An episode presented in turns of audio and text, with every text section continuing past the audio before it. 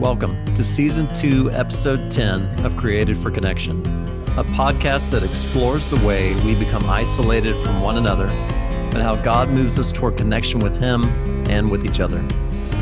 In this episode, we interview Jill Shelby, next gen minister at the Hills Church in Fort Worth, Texas. Jill shares some of her own story with us about connecting with God. She also talks about a receptive posture in pursuing spiritual formation. To everyone listening, we're glad you're here.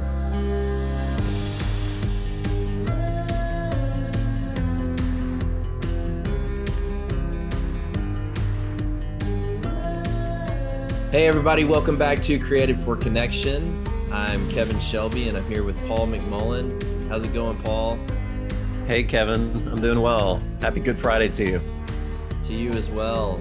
So, I, I know people, of course, listen to podcast episodes at all sorts of times and seasons and years later. But uh, as I mentioned, it is Good Friday, but it's also NBA playoffs. And what, what were you yeah. going to say about the the Grizzlies? Wait, so you're in Memphis, and the Grizzlies are uh, second in the West, right? And they are. In, yeah. where they going?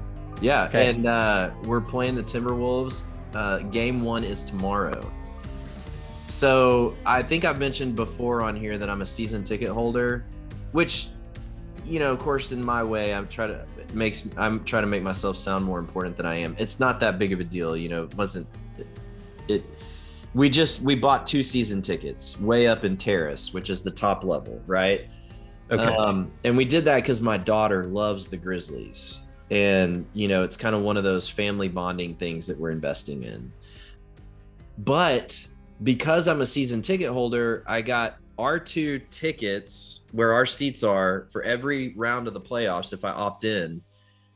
And it's like almost the price of the season ticket, like face value wise, all the way through the playoffs to the NBA finals. The most I'll have to pay is $32 per ticket for the final games. Yeah. So Whoa. that's pretty that's pretty awesome. So I got like this opportunity to buy extra tickets to the playoff games. So you get your tickets plus another four tickets that you can buy, but it's at the Grizzlies face value of those that they sell to the public. You just get to buy them before the public does. So I bought four for this game and four more for the next game, thinking I'm totally going to recoup my money. Sure. I'm going to sell yeah. these for a profit you know, this is a no brainer. I still haven't sold them, and the game is tomorrow. and I spent a lot of money on these these tickets, so I'm a, uh, I'm a little worried. I'm I'm a little concerned. I'm not gonna lie. I tell you what, not for the the game tomorrow, but for the next one, I will give you five dollars a ticket right now. That's what insulting. do you think? That's not. I mean, that's just insulting. well, that's 20 bucks you're not going to have otherwise.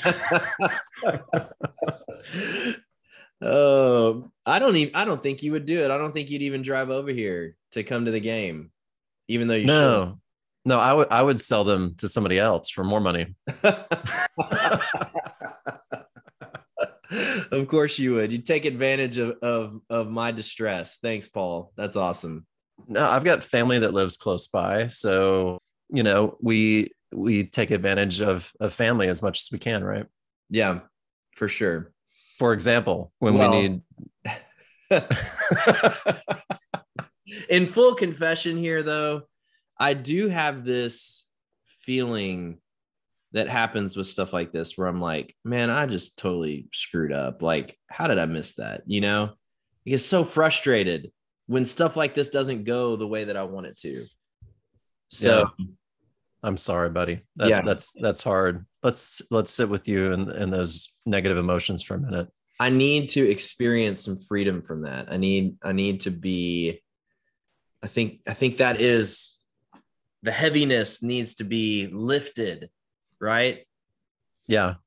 It um I don't feel up to the task this morning to help you in those ways, but I know someone who maybe would be.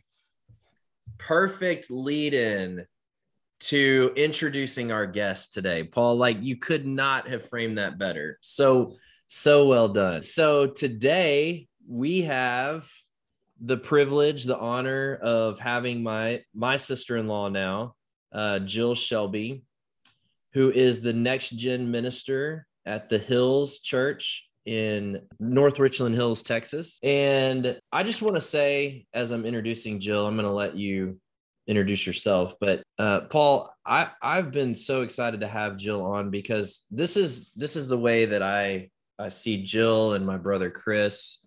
So Jill is married to my my oldest brother Chris. She's been in my family, part of my family for so long. She is literally like like my sister. Mm-hmm. And I I feel so connected to them every time I get to spend time with them. I walk away feeling like I have been in the presence of God. I have been filled by the Spirit. And I they're the kind of people that you go spend time with and you you can't wait to get back because you just feel refreshed and full and it, it's an outpouring of who they are and jill is hungry to know the lord in ways that i don't come across many people.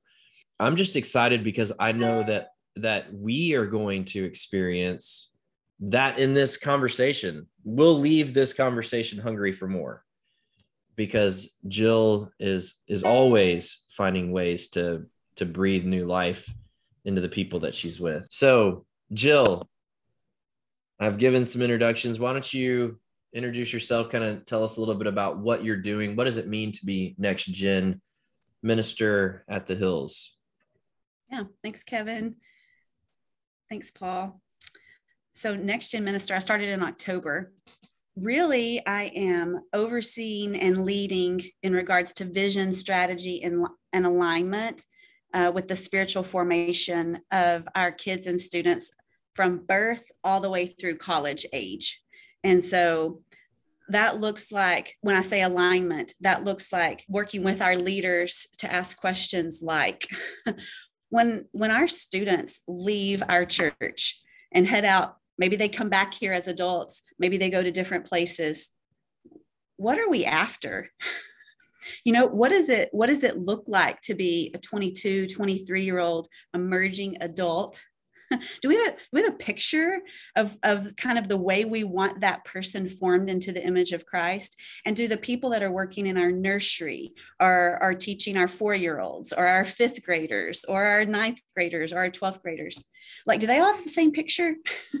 do we all know what we're talking about when we say spiritual formation and formed into the image of Christ?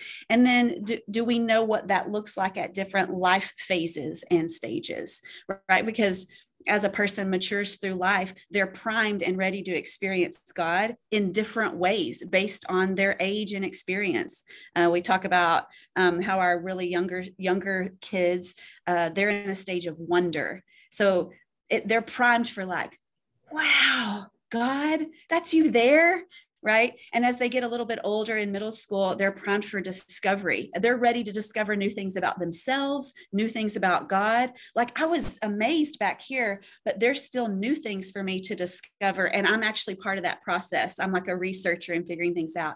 And then as we get ready to launch them into adulthood, it's when passion really starts to emerge in them. And it's like connecting them for like their purpose of existence. And so it's kind of leading our our, our leaders, our staff, our parents, our volunteers, and can we walk alongside kids and students at that stage and point them like the answer to that? Wonder and discovery and passion it's all the same. The answer is all the same. It's the presence of god. So i get to do that. Isn't that really cool that that's my job? Yeah that is amazing. Yeah. and yeah. and I, I, feel like god made me for this actually. Well for sure. And uh, i mean it's a, it's a perfect fit. And i I think it's going to be really cool for our listeners to hear how what you just described. Our conversation is going to come full circle back to that and how how well you are suited for being in that mm-hmm. role. So so I'm excited to watch that happen. And I think this is I can't I, I'm just really excited to have this conversation today because we're we're continuing with the theme and Paul you might want to add something to this but we're continuing with the theme of connecting with God and specifically today, we're talking about how we connect with God and then looking at the the next generation and how we're helping them walk into the presence of God and what and how that might look different in some ways too. Yeah. So we have had two conversations this season about connecting with God. And the, the first two were just you and I, Kevin, talking about this. And we talked about kind of finding God, uh, this idea that God is maybe closer than we think. And again, this idea of, oh, we've got to strive to get close to God, to connect with Him. And then um, kind of reframing some of that and thinking about what if God was, was closer and it was about our awareness and our attention towards Him. And then the, the last one we did was uh, about, again, some of the ways that we approach God. And if we typically approach God and we think about it in prayer, maybe as um, we can, you know, it's mainly about us admitting all the ways that we fail so that we can clear that stuff out of the way so we can be worthy to be closer to God. Or it's about all the things that we need, and God is the one that can give us the need. So it's our laundry list. And so if we're, if our framework for connection is mainly, I either need to confess all my bad stuff or ask for all the good stuff I need. And that's what God is to me. He's either a forgiver or a you know the the giver. And again, and and we always we we said yes, God does all those things. But if that's our only framework, that's inadequate for the sort of life that we need that's going to fulfill us. And so, really, this is this conversation today. I think in some ways will uh, riff off that, and then also be about like how do we help others connect to God in in the ways that we're learning. It's very much, you know, Jill, Kevin and I ta- are, you know, we kind of talk on the fly about what are we learning in real time about what we need uh, to connect with God. And so it's very much not like we've got it all figured out and we've, you know, we're uh, we're experts on our subject matter necessarily, but this is our discovery process. This is what we're learning. This is what we're being drawn toward. We think these this this sort of path that we're on is also a path we've we find other people on too and that it's good to talk about and share in the journey so. Yeah it's like waking up. It's like waking up. Well as paul was talking i was thinking you know i find myself saying a lot god is a is brilliant. Like he's so he's so clever and he's a master strategist and so if he were to play a game, it wouldn't be checkers, it would be multidimensional chess because he's doing so many things at the same time. And so, Paula, loved how you're articulating as you're wanting to take people on a journey, you're realizing, oh, I'm on that journey too. And so that's the brilliance of God. It's like, yes, you don't have to figure all this out. Just step into the story and kind of watch it start to unfold. And just already God drew me back to Acts 17, and I just want to share it because I think uh, it actually might might be a really great frame moving forward. Um, maybe with me, but also with the next generation, because every generation needs the same thing. Mm. And so this brings me, it brought me back to Acts 17 and Paul showing up in Athens, and he's discerning what do these people, what do these people think they need? And he, you know we he, he's looking around athens and he's seeing all of these idols built to all of these gods and even this one to an unknown god. And he's trying to meet them where they are knowing what they need because we all need the same thing. But like our entry point into what we need which is the presence of god takes some discernment like how to speak the right language. So when i think of the next generation i think we just need to know where they are and how to talk to them about what they need. And I trust that they need the same thing I need. And so I just want to read this really quick. Um, Paul says, you know, this one to the unknown God, this God whom you worship without knowing is the one I'm telling you about. He is the one who made the whole world and everything in it, since he is Lord of heaven and earth. He doesn't live in man made temples, and human hands can't serve his needs, for he has no needs. He himself gives life and breath to everything, and he satisfies every need. From one man, he created all the nations throughout the earth, he, and he decided beforehand hmm, when they should be and determined their boundaries. So basically, he determined when every person should live and where they should live. And so I think about the next generation. They are the generation to live now. They're the generation for their future because God determined it. So that gives me so much confidence in them. I'm not afraid for the next generation they are the generation for their future because God determined it. And he did it because his purpose was for everyone to seek after him and perhaps feel their way toward him and find him, though he is not far from any one of us. So, mm. Paul, that was your language before. And I love this passage because we we don't. We do not have to be afraid for the next generation. God has put them here so that they would reach out and find him though he is not far from us. And so my job and i think the job of us that are a little bit older is to is to discern and walk alongside them as they reach out and grope and try to find him. And we're he's here. He's right here. Mm. um, but as we talked about earlier i think a lot of the question is are we in his presence? Are we experiencing him? Or are we holding out some model or some um, something something you have to figure out to be in his presence? Or are we just being in his presence and inviting them into that place? Or yeah. are we holding out uh, our experience from a decade ago or 20 years ago that we're still trying to you know suck the last life out of our memory of which is formative but it's it's not enough just to live off of kind of the fumes of being filled up in the past. And if that's where we're at we're there's going to be a um there's going to be burnout but there's also going to be a sense of uh where where is is god now? And it doesn't mean there's not dark nights of the soul. Anyway we may be jumping way ahead in this conversation but all that to say, I'm really tracking with where you're at. It's giving me a lot of hope too for the next generation. And I mean, and for our generation for that matter. God's not yeah. done with us either. Yeah. I mean, I think there's this this need to see people who are walking through the world and they're saying, I want life. I want real life and I want it right now. I don't mm-hmm. I don't want to you know, I don't want to just ride through life the rest of my life on the good things that I've done because I'm I'm hungry to be connected back to the source of life. That hunger is what people see in us, you know? It's the difference between you know, you you've seen somebody like walk into a room and they've got bright eyes and they're ready, you know, they're they're ready. They you can't explain it, but they they want to engage they want to be connected. You know they're they're they are full of life themselves versus somebody who walks in and they just go stand in the corner and they don't really want to participate.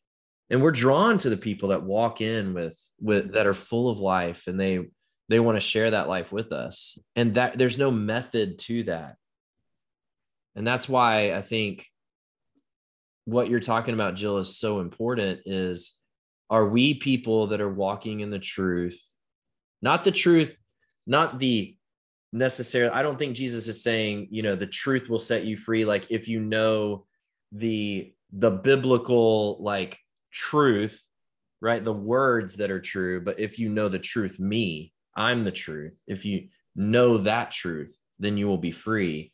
Are we walking as people of truth knowing the source of life and that will appeal to the next generation. I love that. So I'm interested if we could take, you know, just a few minutes to talk about. You said, you know, I feel like I'm, I'm like, this is my role. Like, this is something that I feel like God has has led me towards and obviously you're passionate about it like i think we could let you talk the whole podcast about you know all that god is doing to help form you and form that ministry but are there some things in your story that pointed that have pointed you in this direction? You know, like struggles, pivot points, things that have brought you to a place of being so passionate about some of the things that you're now teaching?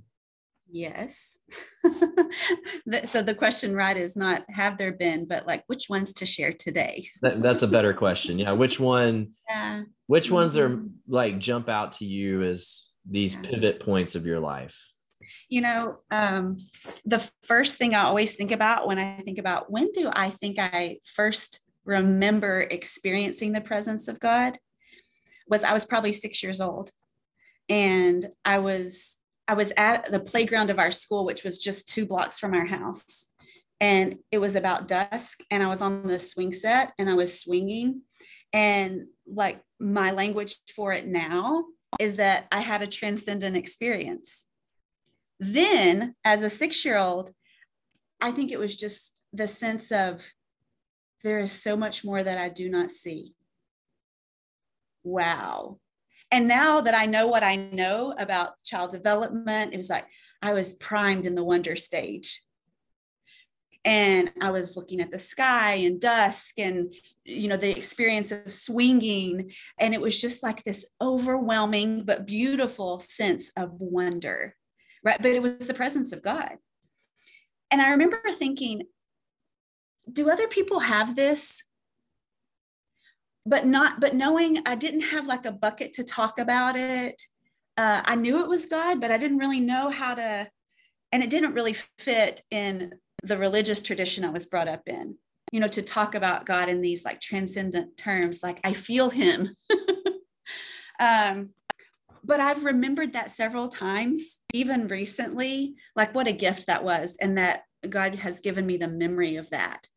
Um, but I think growing up, I grew up really respecting and appreciating the written word in the Bible and learning it, which is such a gift. I'll just say it's such a gift, but maybe to the point that the Bible was an idol a little bit. And yet God redeems everything. That's the thing. Like uh, when we submit, he redeem he redeems everything. And so the fact that I know the word, the written word of God has been nothing but a gift as I've continued on a journey with God. So sometimes we think like the limitations of how we were introduced to God will always hold us back. I don't think they will. I think God uses them in our story if we let it. If we don't if we don't harbor bitterness and resentment for it. I remember when our family, you know, went to Rwanda in 2008 and we were missionaries there. And in our preparation, I remember being introduced to a book by Gary Moon called Falling for God. And I'm reading this book about like falling in love with God. And I'm like, I'm both a little scandalized, like, is this okay? But there are practices at the end of each chapter. And I'm like, I've always been a, a little bit of a risk taker. So I'm like, I'm going to do this. I'm going to do these things. And I remember thinking, where has this been all my life? Right. And so then Rwanda, which was its own, um, everything stripped from us in one day, right? You can no longer do life the same way when you wake up in a foreign country and, and you're living there and you got to figure it out. And so just God's goodness and kindness in the middle of that with kind of rebuilding a life, so to speak, and being able to say, now that everything's gone, what's worth keep what's worth uh, what's worth beginning again with what does real community look like here in this new place and so the things god taught us there just phenomenal seeing how another culture experiences the gospel and lives it out uh, being part of a multicultural community then being called back to the to the united states and feeling like that was a much tougher decision and and even realizing oh in some ways rwanda had become an idol I think my story, what I would say a common theme is I think God loves me so much that he has allowed many things that I love to be stripped away from me. And when I say many things I love, I mean many things that were gifts from him that I made ultimate things. And he knew that was not good for me. And so he he's allowed many times in my life for lesser things to be stripped away from me and ask, do you trust me? Do you want to come deeper with me? And by the grace of God, I've said yes every time. he doesn't disappoint. It doesn't mean I don't experience disappointment. So don't hear me. And it's been hard. But I think that's been a constant, I think that's been a constant theme with what he's wanted to do in and through me is almost like model like what obedience looks like, even when you don't understand. Uh, and then has been gracious enough for me to see how he's re- how he's worked through every yes that I've given him. So, Jill, you you mentioned that book that uh, I think someone gave you in 2008. That was on the on the front end of moving to Rwanda. Yes. Right. And so, and that you said it was kind of about how to fall in love with God, which was kind of scandalous, mm. and was that was a kind of different way of connecting with God than what you had known prior. Is that right? Yeah, I'd it, it contrasted the that our relationship with God is about our, our, our, head knowledge of Him and having a right view of doctrine and being able to say we believe certain things that are correct. That had been sort of like the limitation of what I considered faith. And there had been other things that had broken that open a bit, but I, I think I remember that book being kind of like a, a hard pivot. Like, okay, there's quite a bit more here.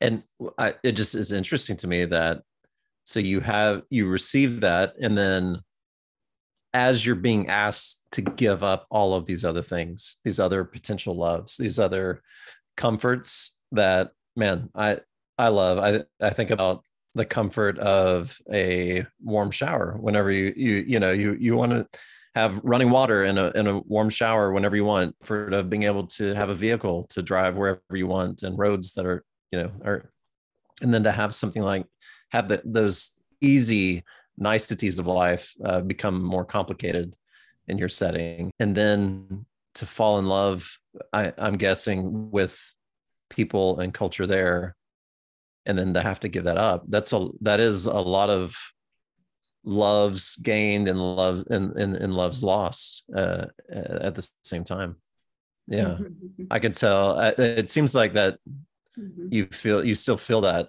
the maybe some of the like the beauty and also the grief of having having to say yeah i'm saying goodbye to, to some of these things but i still feel this the deep love of god growing in the midst of this. Yeah I think John 10 comes to mind when Jesus is saying, I've come that you may have life and have it to the full. And maybe like our American, maybe materialistic interpretation of that, it means he's he's come to give me good things all the time and things that make me happy. And yet the one who said those words was the one who became obedient even to the point of death on a cross. And he's the one who considered it pure joy, like for the joy set before him, endured. And so, in a sense, I feel like Jesus is saying a full life is going to be a life full of sorrow and joy. And in fact, the height of your joy will only match the depth of your sorrow. And so as you're saying the words that you're saying, I'm saying my my capacity to experience sorrow and joy, they've expanded in relationship to one another. And so I feel like that's related to what you're asking me, Paul. Uh, yeah. So when you talk about people in Rwanda that I'm no longer with um, every day, I can immediately feel the the loss of that. Mm. And yet right there connected with it are all the things that I get to do right now. And that again the brilliance of God had I not gone to Rwanda, I don't think there's any way I could do what I'm doing now. I may be the one going off in a different direction now, but no. I, and I stand I stood on on the edge watching as a witness to some of those things. And you know i can remember you guys talking about the the beauty of being on mission with people in a in a place like Rwanda and the depth of community that's forged in that kind of life is something that is is difficult to even explain you know? And then watching the the watching you let go of that come here back to the states and wrestle with that was um I remember the loss that you guys experienced, you know. Not to mention, you know, Rwandan Christians who were able to see our culture and reveal it to us in ways that we couldn't see and vice versa so being a part of a community that was able to like you know, when you're right in the middle of your own culture, you can't see things that are like not in line with the kingdom of God. In fact, you you've just kind of baptized them because they've always been part of your culture, right? And so I think some of when I think about Rwanda and what God did in that season was He allowed us to be a part of, yes, a community that came from the United States with us, but also Rwandan Christians who allowed us to really look at ourselves um, in a new way and let go of, of some of like our our American Christian culture idols. And now that we've come back to the US, it's interesting because now I see things that I would not have seen before. And I remember my, my spiritual mother saying, You do realize you're now a prophet in your home culture. because you're coming back and and you're able to see that so would you be willing to share just a few of the the idols that you see and when you come back and you and you notice more the distinction between american culture or american christianity and then christianity at large that you experienced in other parts of the world? Well individualism for sure versus versus community. You know that tension between i'm in control of my own life versus my life is caught up in the life of the faith community that I'm a part of. Definitely uh, greed and materialism and consumerism. One thing that we realized when we came back to the US is our, our question shifts here from what are we going to do, which is a very, I, I mean, it's a very the fact that I get to decide what I'm going to do on a daily basis is pretty interesting. Like, what am I going to eat? Right? Where am I going to go? Those became the questions. And when we were in Rwanda, the question tended to be, who will we be with today? So that's a, and when I say, when I say greed and consumerism, I mean, just how much like entertainment and com- the comforts, like your creature comforts, you can orient your whole life around that in a, um, I can't think of the word, in a, when you have a lot of money. anyway, culture. Well, well, yeah, mm-hmm. abundance, privileged, yeah. privileged, yeah. Mm-hmm. So I'm I'm glad that you're you're kind of commenting on some of these things because it makes me think about i'm always thinking about words that we use and and how we take those words and internalize them and, I, and so all i can do is you know kind of like check in my own spirit what that feels like to hear words like idols and materialism and things like that. And so I feel a little bit affronted by that. And I think that's good. But what I what I think the shift is in terms of like focusing on what an idol is, in terms of this whole podcast and the idea of created for connection mm-hmm. oh, i want our listeners to to think about idols in terms of something that stands in between your connection with God, not some like terrible thing that you've involved yourself in that you, you know, that somebody needs to just like, I don't know, beat you down over, but more like God mm-hmm. takes us through the process of saying, you don't need this. You think you need this, but you don't need this. And you will you will understand that if you sit with me, if you come and be with me. The invitation continues to be come and be with me, right? Like I have more to give you than what that is going to give you. Well, and that's the frame I that I want to push us towards. Yeah. Well, most things that, and, and I think this is the key that we make idols. It's not that some things are idols and some things aren't. It's most of them are gifts from the good giver that we have now replaced with the giver. And so I think our constant, what connection with God does is it orders our desires. So money is not inherently an idol. you know, um, Rwanda obviously is not inherently an idol. Your spouse and your family are not inherently an idol all of these received in the right posture in the right place are beautiful gifts from our god.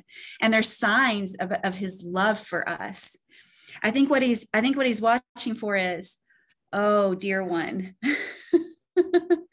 you've settled. You've made that gift that i've given you an ultimate thing. That's an idol. You've you've put it in a place that only i occupy. And i love you so much we can't leave that there because the end of that, if you really are going to idolize worship, orient your life around that, it leads to death and destruction. So I think we think God is doesn't want us to have any fun. So he's coming around and stripping idols from us like, I'm jealous, you must worship me. I think he's saying, I'm jealous for you. I'm jealous for your heart. You hear the different way I'm saying this. Mm-hmm. This is the only way you're going to be who you, I've created you to be. This is the only way you're going to find ultimate fulfillment and satisfaction. Mm. Yeah, it's very different. Absolutely. It makes me think about, and you guys jump in here because I, I I could go look it up, but there were two tribes that when Israel was settling in Canaan, in the Promised Land, there were two tribes that stayed on the other side of the Jordan. They said, "We'll stop here," and I I think it was Dan, the tribe of Dan, and maybe Ephraim and Manasseh. I can't remember. Paul, do you remember who it is? Well, let- let's go with who you said. Okay. Don't don't embarrass me by doing Bible trivia right now. Well, you're our MDiv guy. I feel like you should know. I know. Anyways, um, so there's two tribes that settle on the other side of the Jordan, and it, it's like they they are willing to to stop short of crossing over into into this beautiful lush land that God has promised for Israel. And he lets them. He lets them. And they also they also are still connected to the group, you know, like even eh, there's even this story where an idol is or a statue set up and and the 10 tribes go out to war against them because they think they're giving themselves to other gods. And they're like no we're not doing that. And there's like this peace that happens between them. And then they then they're attacked right? And the whole all of israel bands together to go and protect these two tribes that have settled on the other side of the jordan so like there's struggle and there's relationship and there's faith and and and community but they're still on the other side of the jordan right? They haven't quite crossed into what god promised them. So the conversation is making me think about like i think god lets us he he will let us stay on the other side of the jordan and he'll even let us thrive there because we think this land is good enough right because i think that's what happened they they got to the jordan river and they said it's good enough and i think what god would say to us is don't settle for it's good enough I have so much more for you. I'm I'm welcoming you into something that you could not even understand if I tried to tell you. So um yeah, it I, I looked it up. It's uh Gad and Reuben. And then Manasseh is on both sides. So they were kind of wishy-washy. They crossed over a little bit, but not all the way. So they're they're kind of the wild card in your scenario. I can't believe I didn't even get one of them right. That's terrible. We want to take a moment and thank Wellspring Process Groups for sponsoring today's episode. Wellspring is an initiative Paul launched at the beginning of 2021 that provides people with a safe place to process the experiences they're facing in life. Whether you're going through challenges or transitions, or if you need a safe group of people to share life with for a season, we invite you to join a Wellspring Process Group. I've been in one of these groups, and it's been a life changing experience for me. I encourage you to go to the show notes right now and contact Wellspring to find out when you can join a process group for yourself.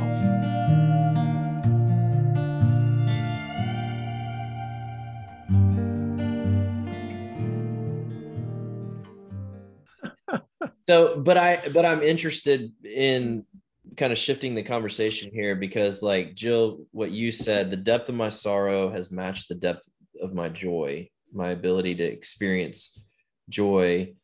So you, you come back from Rwanda and you you find yourself like the Lord is reshaping, renewing some things in you. Mm. And that that leads you into this this new role as next gen uh, minister there at the hills. And i just love how that story unfolds you know like if you had if they had if the hills had asked you to be next gen minister 10 years ago straight from rwanda it would that would have been a very different process probably you know different um, experience for you that maybe i think your story highlights god has something ready for us. He has something in store but he has a process to get us there. Mhm. you know and there's going to be struggle in that. And so so it's not it's not necessarily discerning the good and the bad based on whether we struggle or not. It's recognizing that both the good and the bad are bringing us to a place of abundant life if we stay connected to the source. Yeah. And that's really like if there's anything that I I'm so refreshed by every time we get together and talk and you know it's that you are constantly bringing it back to that and i'm i want you to talk about that today so like there's this quote that you have shared with me that i want to read and i just i want us to like talk about how this has continued to, to shape you okay so this is by walter brueggemann and this is what the quote says the righteous person is someone who is not merely moral but someone who has the energy and capacity to maintain a transformative presence in society. Everywhere he or she goes, life becomes livable again. So Jill, just in the immediate, what what comes to mind as you listen to that quote? Because I know you've contemplated it and mm-hmm. it's it's been working on you for a while now. Yeah. Yeah, and I think it speaks to the the podcast that you two did earlier about connection with God not just being the ability to keep some moral code. And yet, morality or doing the right things is a part of our journey, but it's finding that appropriate place for it. So I think it's interesting that says a righteous, so a right person, a person who's living a right kind of life. The, and I, I'm gonna, the kind of life they were designed to live. Who is that person? Okay.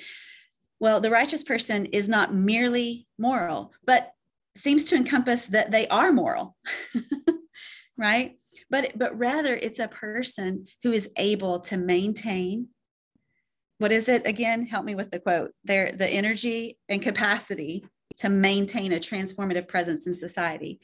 So, how do we do that? That seems like huge that we're able to I, I keep the capacity. What is it? The energy and capacity. Yeah, that we have the energy and capacity to maintain a transformative presence in society. So I, I think about the fact that God made us, He designed us to image Him forth in the world. So when people see Kevin, when people see Paul, they see Paul and they see Kevin, but in a sense, they see the creator. Like you're imaging him forth into, into the world. That's the imago Dei, right? And so but often we don't feel that way we don't feel like we're just it's kind of this natural here here's god here's his glory and I, I, heard you guys wrestling your previous podcast about when we make when we make being righteous about morality it becomes about us again and whether i can do this or not whether i in my own strength and power and capacity whether i can keep a set of rules whether i can figure things out instead of i love this quote because it points back to always and forever, God's design was be with me, stay connected with me, experience my glory. And then naturally, you will you will reflect back what you have reflected on. And I, I think you know this, Kevin, but one, my, one of my favorite passages is Second Corinthians 3.18. It's like we with unveiled faces. It's like we're contemplating his glory and as we're doing that, we're being transformed into his image from one degree of glory to the next, glory to glory, glory to glory. Like we could sit on that for a long time. As we contemplate his glory, we are becoming glorious. We're becoming the very thing that we're looking at. Uh, it's like I love the title of this book. Discipleship begins with beholding what is before you, because you're becoming that. And so that that quote to me says, Hmm.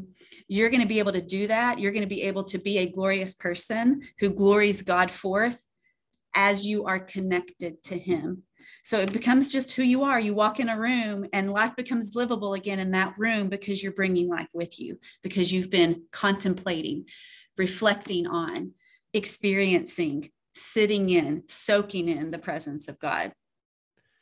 You know, Jill, I heard somebody recently teaching about something that I think connects with what you're saying. And he was saying Christians believe eh, believe that their justification, their being made right, is a gift, or or you know, a lot of Christians do, or we say we do. Mm. Kevin and I were debating in that one episode if we really believe that. Mm. But then we seem to think that our sanctification, that glory to glory, is actually something we do on our own effort so we get the one freely, but then we have to work really. It's all on us to do the second one. You know, this this act of of God. Instead, what if both are freely given gifts of of, of reception and putting ourselves in a receptive space. And that's what i was thinking of when we were just saying yeah. like what does it look like? Hmm. and we you know there are all of these uh, tensions and paradoxes in scripture because the gospel is not reductionistic. It's it's it's always yes and no. And when i say that i mean you know james talking about the tension between uh, faith and works I, think it's um, I, when I spend time in the presence of God, and I love that we did this before we started the podcast, and we receive a word from Him. Right? I want to do that. I want to act on that right now. The people that we love, we want to respond to them. And so I think this uh, sanctification process is a lot of it is obedience I mean, we're not, we aren't sanctified without obedience. So there, there's a tension and we don't, I don't think we ever want to like reduce things. I think we don't like tension. So we, we tend to fall to one side or the other. And that's why fr- fruit is a great indication of whether we're being sanctified or not. But the only, the only reason I have power to obey is from the source of power. So as soon as I do something, I give him credit because I know where the power came from. You mentioned earlier before we we started recording that the space between God's voice in your life and then your response or your obedience to that has grown a lot smaller and that that sense of trust. And for mm-hmm. people that are listening and let's say that uh, let's see people have been tracking with us and they're like, yeah, the, I, I I kind of get what you guys are saying about this this sort of shift towards being in God's presence is what transforms me and and not me striving after it. But what is what does that look like for how has that looked like like even you returning from Rwanda you're you're giving up these loves and then how do how have you felt drawn towards that in tangible ways because it it is it is something that we can talk about in theological terms and kind of big terms what does that look like when Jill is home or when Jill is in the, the office? How has God met you in those places? Yeah. I'm sifting through maybe some examples that might be meaningful for you, for listeners. So spiritual disciplines, I think, are super important because they place us in a in a receptive posture. They're not the point, right? sometimes we make them the point and we can we can even idolize spiritual practices. And when i say spiritual practices when i think about the next generation you know they always think yes i need to read my bible and pray. But soaking in the word of god in scripture i think is super helpful. And we did that before this podcast and it's like verses that i've read a hundred times. The hundred and first time i hear god's word afresh because I'm approaching scripture as I read it, not as a book for me to gain mastery over. So this has been a fundamental shift for me. I'm not trying to figure this book out. I'm not even trying to figure out the God that this book this book is about. I'm not trying to figure him out. I'm saying, God, what are you saying to me today in here? And so this practice that we did before is a real example, just like God, these words meant something when they were written and they mean something today and they'll mean something and it's not even something different. It's like the revelation unfolds. People that like Hebrew scholars, you know, they say this book is written in a real this the Bible is written in a very interesting way. It was never written in a way that you should read it and figure it out. It was meant to be read over a lifetime and it was meant to unfold in you both from a cognitive understanding it there but even like to soak into like your very being and it actually changes you from the inside out. So i think you're asking more practical questions that i'm saying but it, it's more my posture than even what i'm doing that's different. I think that's really good. The posture of receptiveness receptiveness to scripture receptiveness to prayer instead of me coming in. So when i say read the bible if i'm thinking in my old mindset i'm thinking what do I need to know? Does this make right? This is and if in prayer it's like these are the things I'm saying to God. And I think they've they've turned a little more receptive. So I'll, I just want to share this um, example that I think might bring some conversation. And by the way, I if we hadn't said it yet, we might have, but Paul and Jill and I did a what's called listening prayer prior to starting the podcast. So Jill has led listening prayers for a number of people, and I've been a part of some of those groups. And uh, so she led us through one today, and it was really powerful. Uh, we considered hitting record, but anyways, so some of the stuff that we're drawing from is what came from that that listening prayer time. And Jill, maybe you can read the scriptures that we had contemplated earlier and just what we were trying to hear from the Lord on. But the story that came to mind as you were just talking is I'm reading this book called First Freedoms by uh, Jennifer Barnett. Jen is she has led a ministry called Freedom Prayer and so she's this book is specifically about how to apply listening prayer, freedom prayer to your personal walk with the Lord like in your in your private prayer time with him. And so one of the things that that the prompts were at the end of the chapter was to read Psalms 23, 1 through 3. And I'm just going to read that real quick. It says, uh, The Lord is my shepherd, I lack nothing. He makes me lie down in green pastures. He leads me beside quiet waters. He refreshes my soul. He guides me along the right paths for his name's sake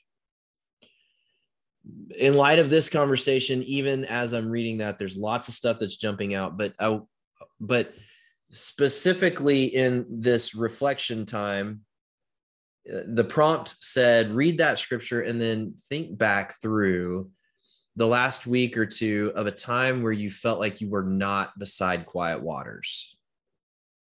And we had just come back from Disney World and Disney World is not quiet waters. Okay. I'm not saying it's it's wrong, but it's not quiet waters, right? There's a lot of chaos. And uh, and it can be stressful at times. And so there was this moment that came to mind when Melissa and I we got into a fight.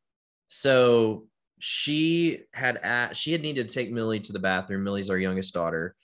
And uh, she had asked me to help the kids get some Mickey ear ice cream and Melissa's mom wanted to go and get some Starbucks. And all of this was kind of in the general proximity.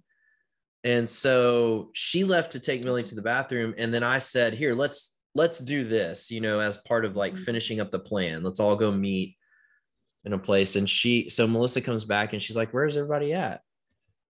So like I took offense to her questioning the decision I'd made to encourage everybody to to do what I said, like let's go meet at Starbucks, right?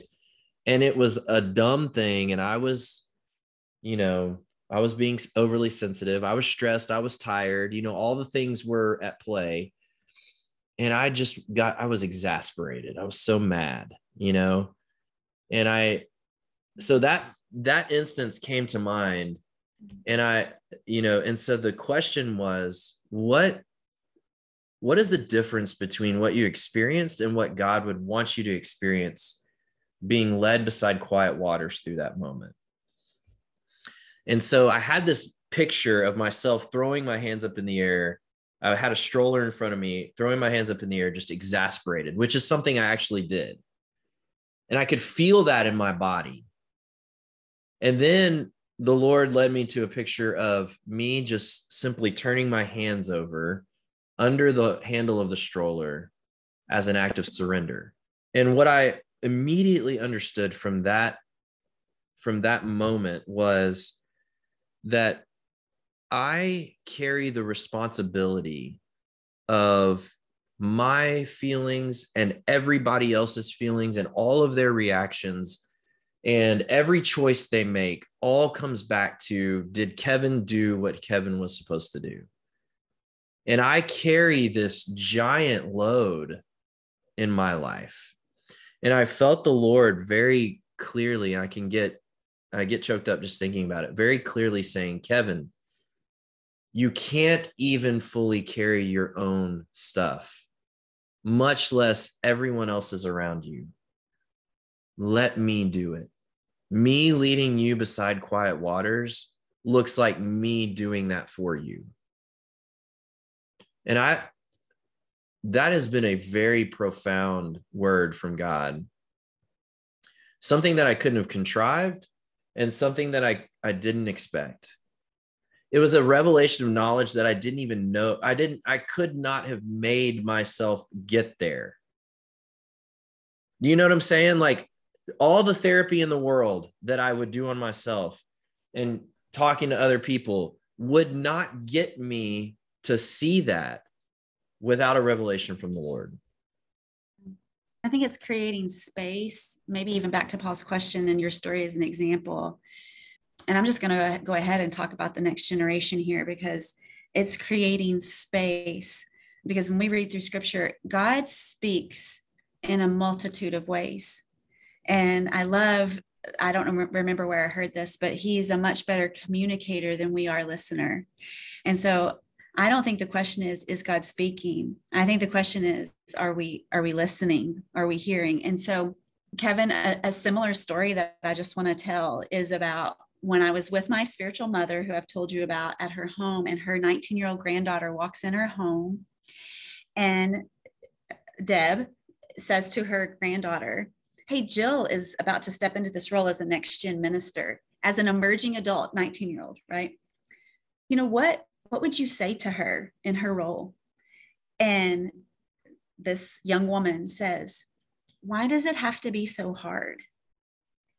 She said, Everything is crazy. Everywhere you go, it's like you have to do this and this and this and have so much anxiety and then even depression. And then I go to church and sometimes I feel the same way. Like this is just another set of things I have to do to be okay. So, in a sense, she was saying, to me. No wonder this is the most anxiety ridden generation in history. They're being bombarded with expectations. You know, technology is ubiquitous, like they could be on it all the time. And I read a book called Marching Off the Map by Tim Elmore, and in it, it says something like the modern person is exposed to more information in one day than someone who lived in the 1800s would have been in their entire life. And so here we are trying to process all of that and put it into categories and make meaning of it.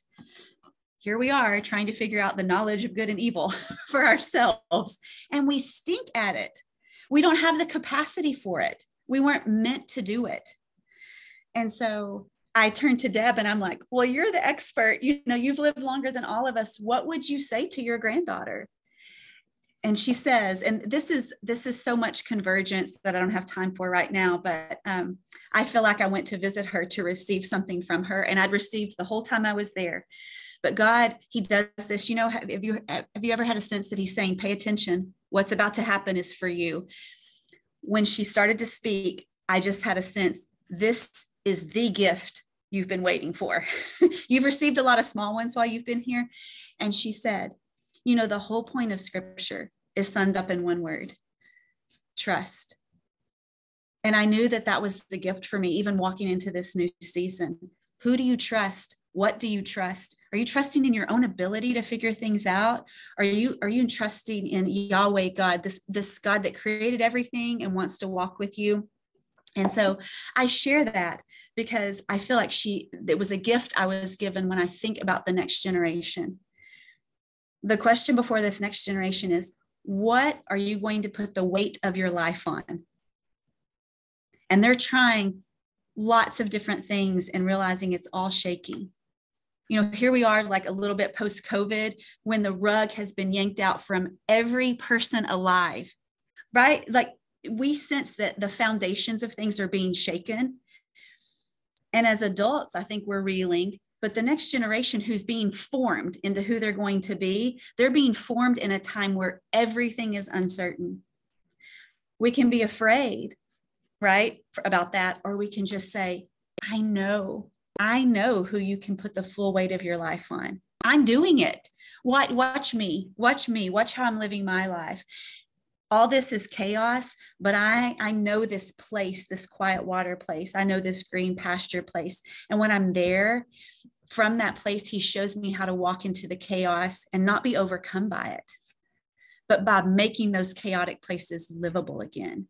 And isn't that genesis 1 all over again? His spirit hovers over the chaos and makes sense of it all. Brings it back into order. He makes it where life can flourish and then that's who we were created to be. We were created to be people that go out and do the same thing. And so I I, I know you hear this, but I'm just so passionate about the next generation, not just catching a vision of that, but actually knowing how to do that. Yeah.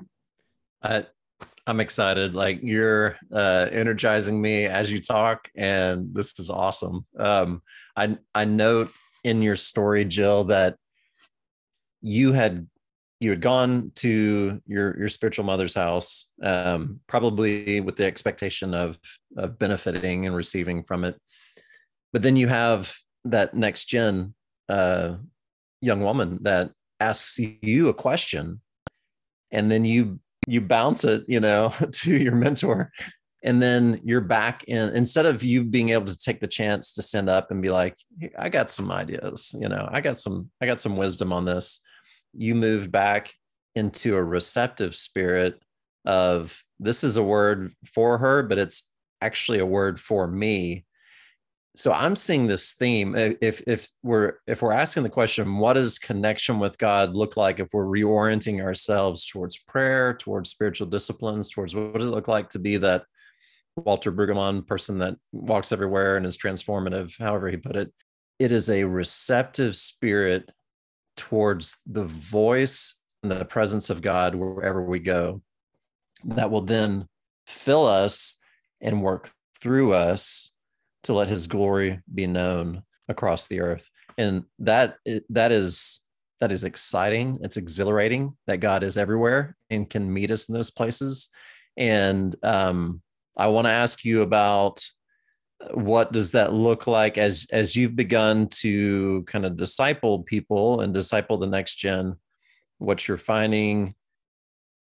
What what what were you thinking kevin just now? You were you were i could tell you were thinking something. Yeah i, I want to hear the answer to that. I was going to take us in the direction of i just i was going to confess that like i resonate with that 19 year old's question you know, I mean, I, I'm asking the same one, maybe for different reasons, but I think that's why this conversation is so important to me. This and the other ones that we've had about connecting with God is like, I think our generation's struggle is moral pursuit, right? Like getting it right, being, be, you know, that sanctification, self sanctification process that we try to, we try to hold on to, right?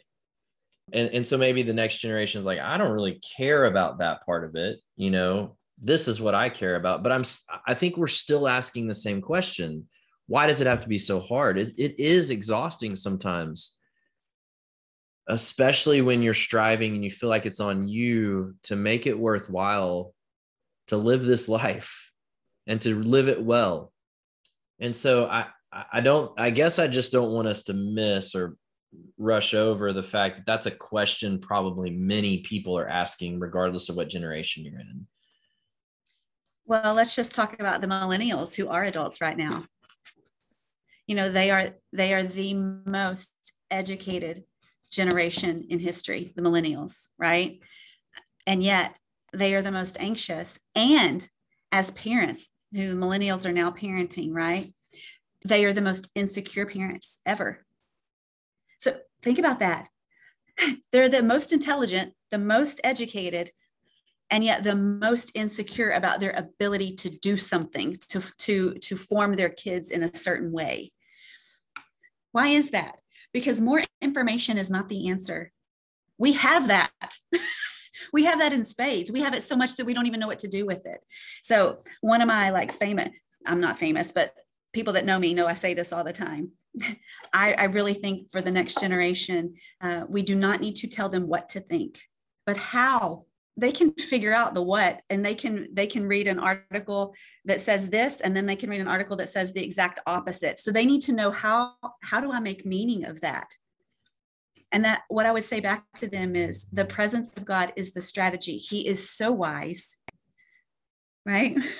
Just ask. He's longing to reveal himself, his mind. We have the mind of Christ. He's longing but it's like we're we're so busy trying to figure it out ourselves that produces and churns in us anxiety because we have a sense that we can't do it and we're right and so i think he's saying i'll help you sort out what you need to know and i think one of the first things he says to us kevin is you're carrying burdens you were never meant to carry. Why do you think you have to figure that out, whatever that is? And so he gets the load right for us. and then whenever we figure out the right load, then he says, and I'll actually show you exactly what you need to do to carry that, that thing. Yeah. That's that's awesome. And that's I mean, I even think that's a message that's important for me to hear today as mm-hmm. I think about my own burdens that I'm trying to shoulder today, you know.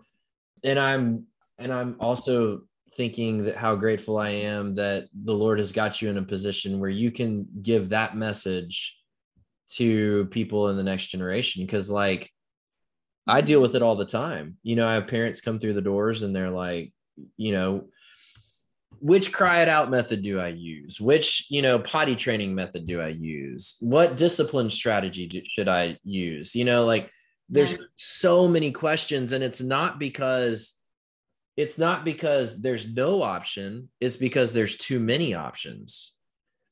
And i think that's something that we face too like you know what do i do? Which which way of connecting with god should i use? Which you know where do I, where do i go next in terms of like ministry involvement things like that? And like being settled into the presence of god is the connection to the source the the method is far less important than the connection itself. We can't we can't get that message out though unless we're doing it ourselves right?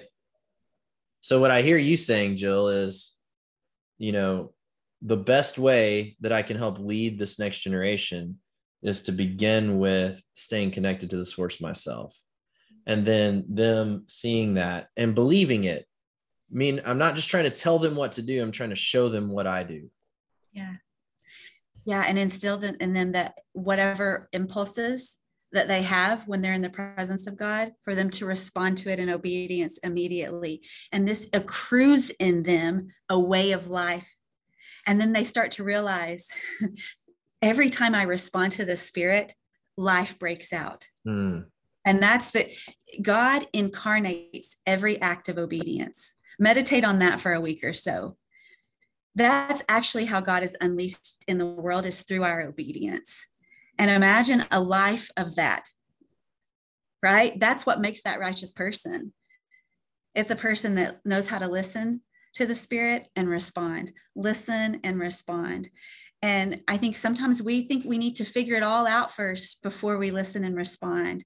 You haven't asked me this question but if you said make it simple i would say listen and respond. What uh keep i want to keep making it simple.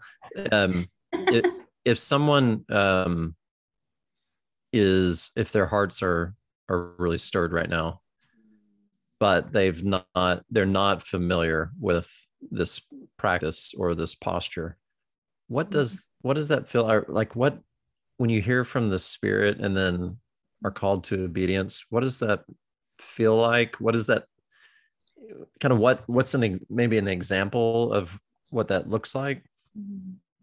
I think it's asking questions.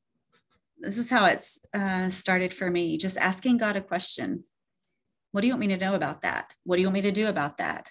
Um, even um, a couple of weeks ago when i presented our vision for next gen ministry i asked the church would you kind of participate in listening prayer for me? Uh, let's make this let's make this simple and immediately applicable and I said, okay, just right now, ask God and believe that He's going to respond and believe He responds in multiple ways, whether it's an audible voice, whether it's an impression that you received.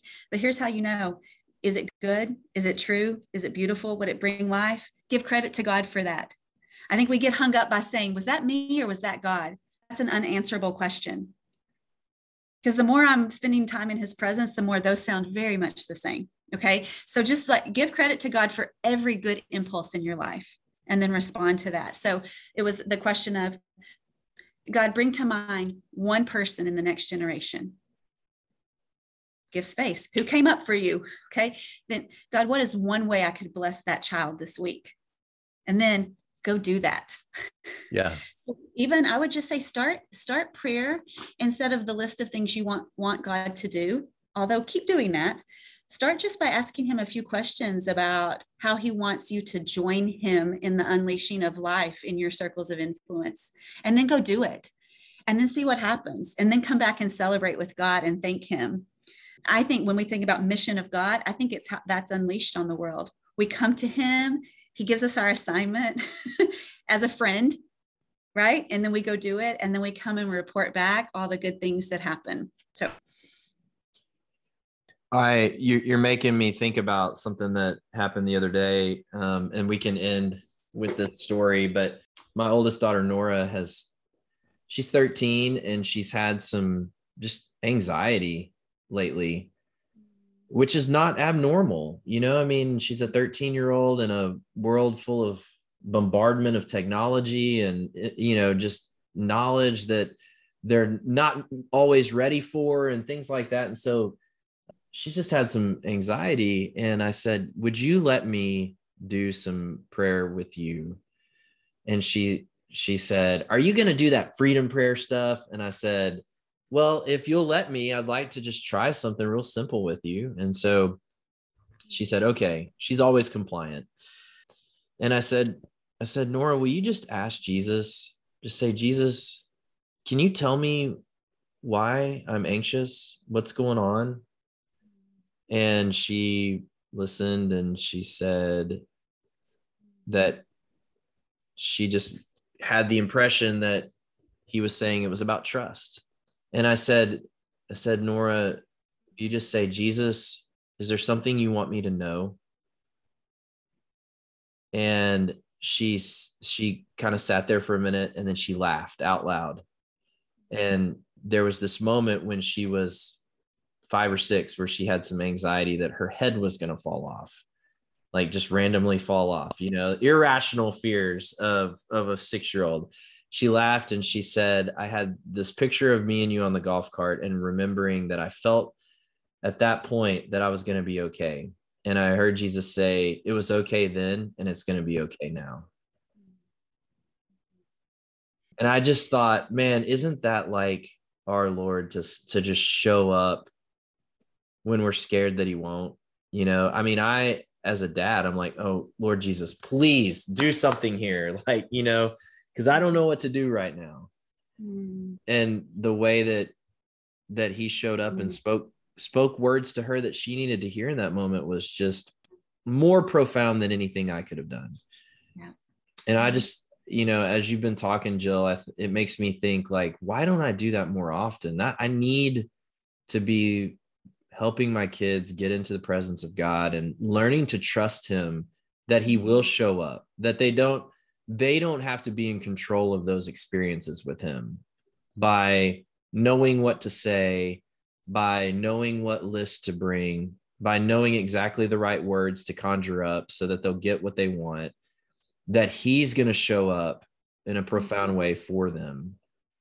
They don't have to control it well, probably parenting in the presence of God is another podcast, but um, uh, yeah, we're, we're, I would just say we're children of God before parents of our children. And so that's, that's awesome. and that's something that like, I think just being with you and Chris has really helped me see differently, you know? You know, I, I'm really filled up from this mm-hmm. conversation and and a, a, bit challenged, but I think in a, a really good way. And I, again, it, it doesn't sound like none of the words we're using are really new words.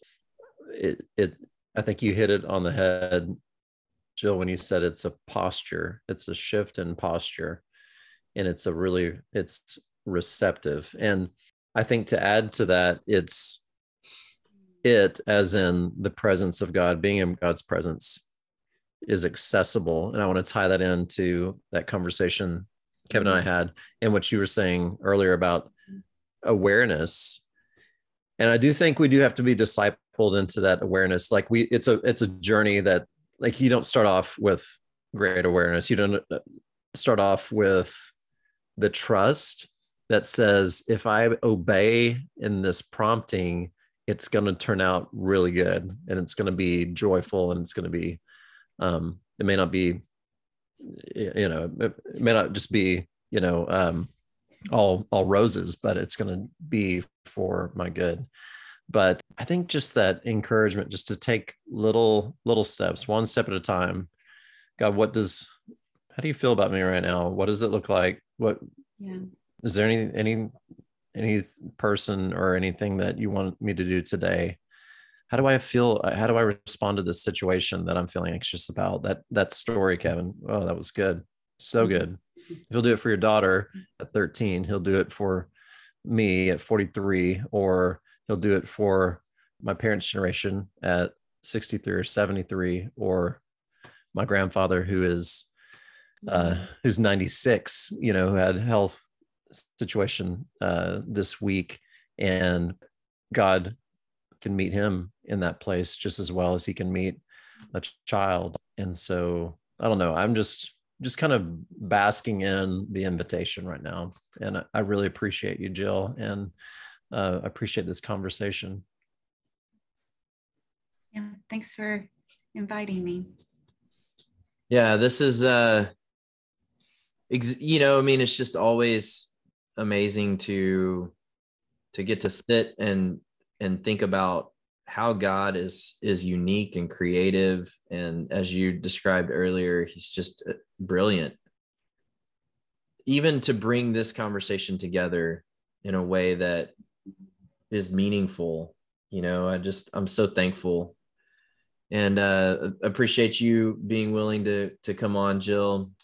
And so I think for today this is a good stopping point. I appreciate everybody listening in and taking the time. I know that I know that you know it it it doesn't it, it doesn't go easily uh, past me that people are taking their time to really just listen to the conversations that we're having. You know, I think that that's special, and so I just appreciate our listeners who keep who keep downloading and you know pressing play and uh, and sharing these episodes and we appreciate you do more of that in the circles that you're in. So but the main thing we want you to remember as we are continuing on into this whole idea of staying connected we we really want you to remember that you are not alone. Kevin could i offer just a very quick blessing for your listeners? Absolutely. Yeah I bless you in the name of jesus that you may experience in new and profound, simple, settling, and empowering ways the presence of God.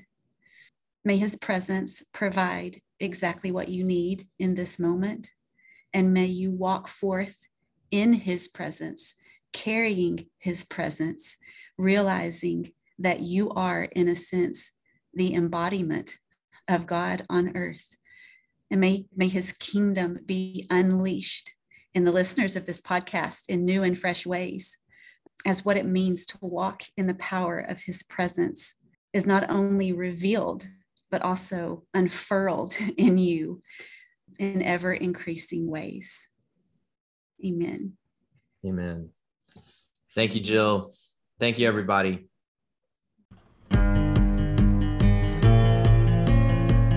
We hope you've enjoyed today's episode and that Jill's words inspire you to seek out connection with God. If you have any questions or thoughts on this topic, we encourage you to email us using the address in our show notes. There you'll also find some helpful links and resources. Also, in our notes is an opportunity to support people suffering from the war in Ukraine. Please check out Eastern European Missions through the link in our notes and explore their options for direct support people in Ukraine and refugees in surrounding countries.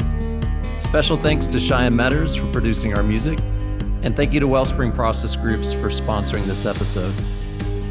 If Created for Connection has been helpful for you, please drop a review on whichever podcast service you're using. And please share with your friends and anyone you think might appreciate these conversations. We'll see you next time.